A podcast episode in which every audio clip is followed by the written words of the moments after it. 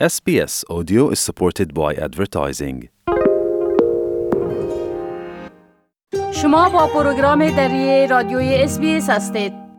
در یک گزارش نو گفته شده که حملات سایبری یا اینترنتی به منظور باجگیری در استرالیا بیشتر معمول خواهند شد و متخصصین از حکومت می خواهند تا سیاست های واضح را برای جلوگیری از این حملات ایجاد کند.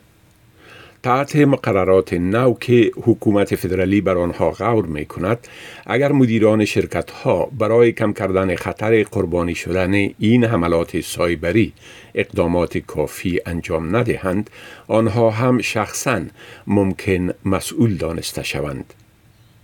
این خطر است که همیشه آن را دیده نمی توانید ولی اثر آن می تواند فلج کننده باشد. حملات سایبری در 18 ماه گذشته سازمان های متعدد را متاثر ساخته با شمول شبکه تلویزیونی نو در اوایل سال جاری که در نتیجه عملیات نشراتی آن سازمان مختل شد.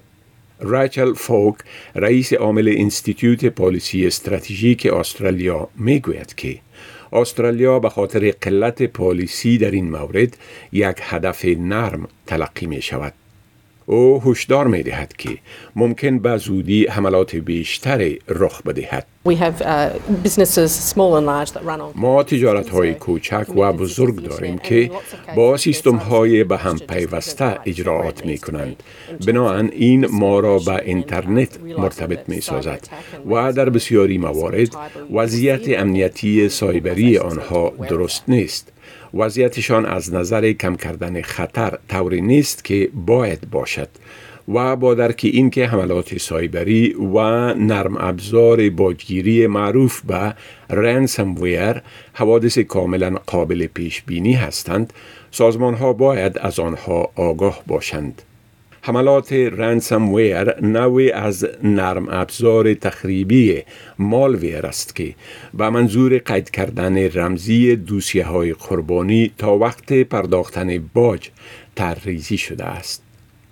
تحقیقات دولتی نشان می دهد که جرایم سایبری برای اقتصاد استرالیا سالانه به قیمت 3.5 میلیارد دلار تمام می شود. این واقعیت حکومت فدرالی را واداشته که بر مسئولیت های بیشتر برای مدیران شرکت های بزرگ استرالیا غور کند تا آنها مکلف باشند که خطر قربانی شدن خود را کاهش بدهند. کرن اندروز وزیر داخلی استرالیا می گوید آگاهی داشتن مهم است ولی این همه چیز نیست.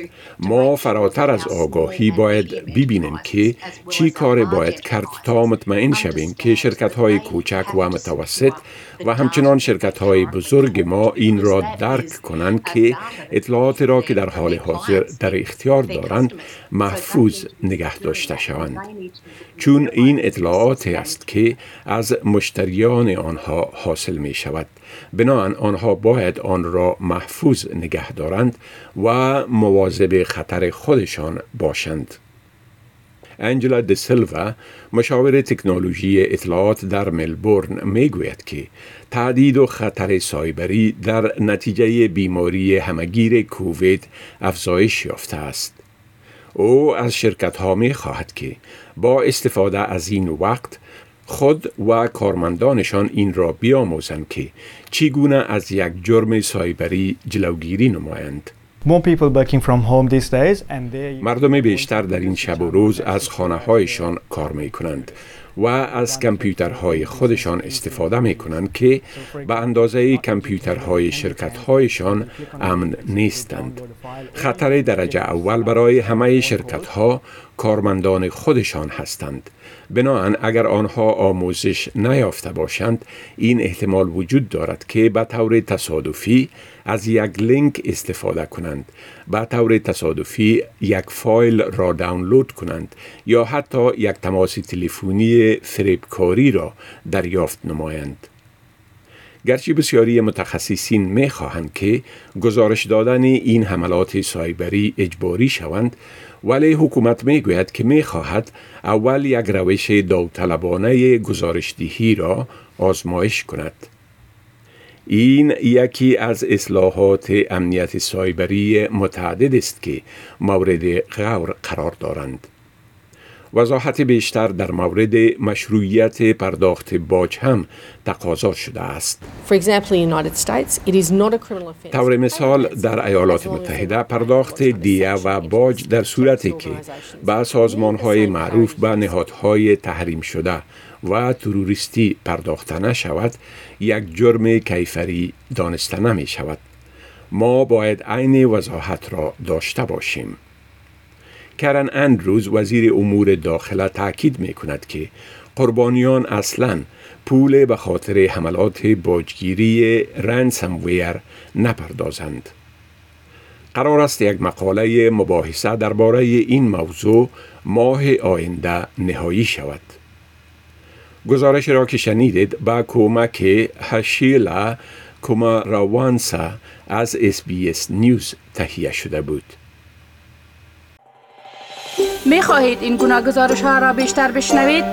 با این گزارشات از طریق اپل پادکاست، گوگل پادکاست، سپاتیفای و یا هر جایی که پادکاستتان را می گیرید گوش دهید.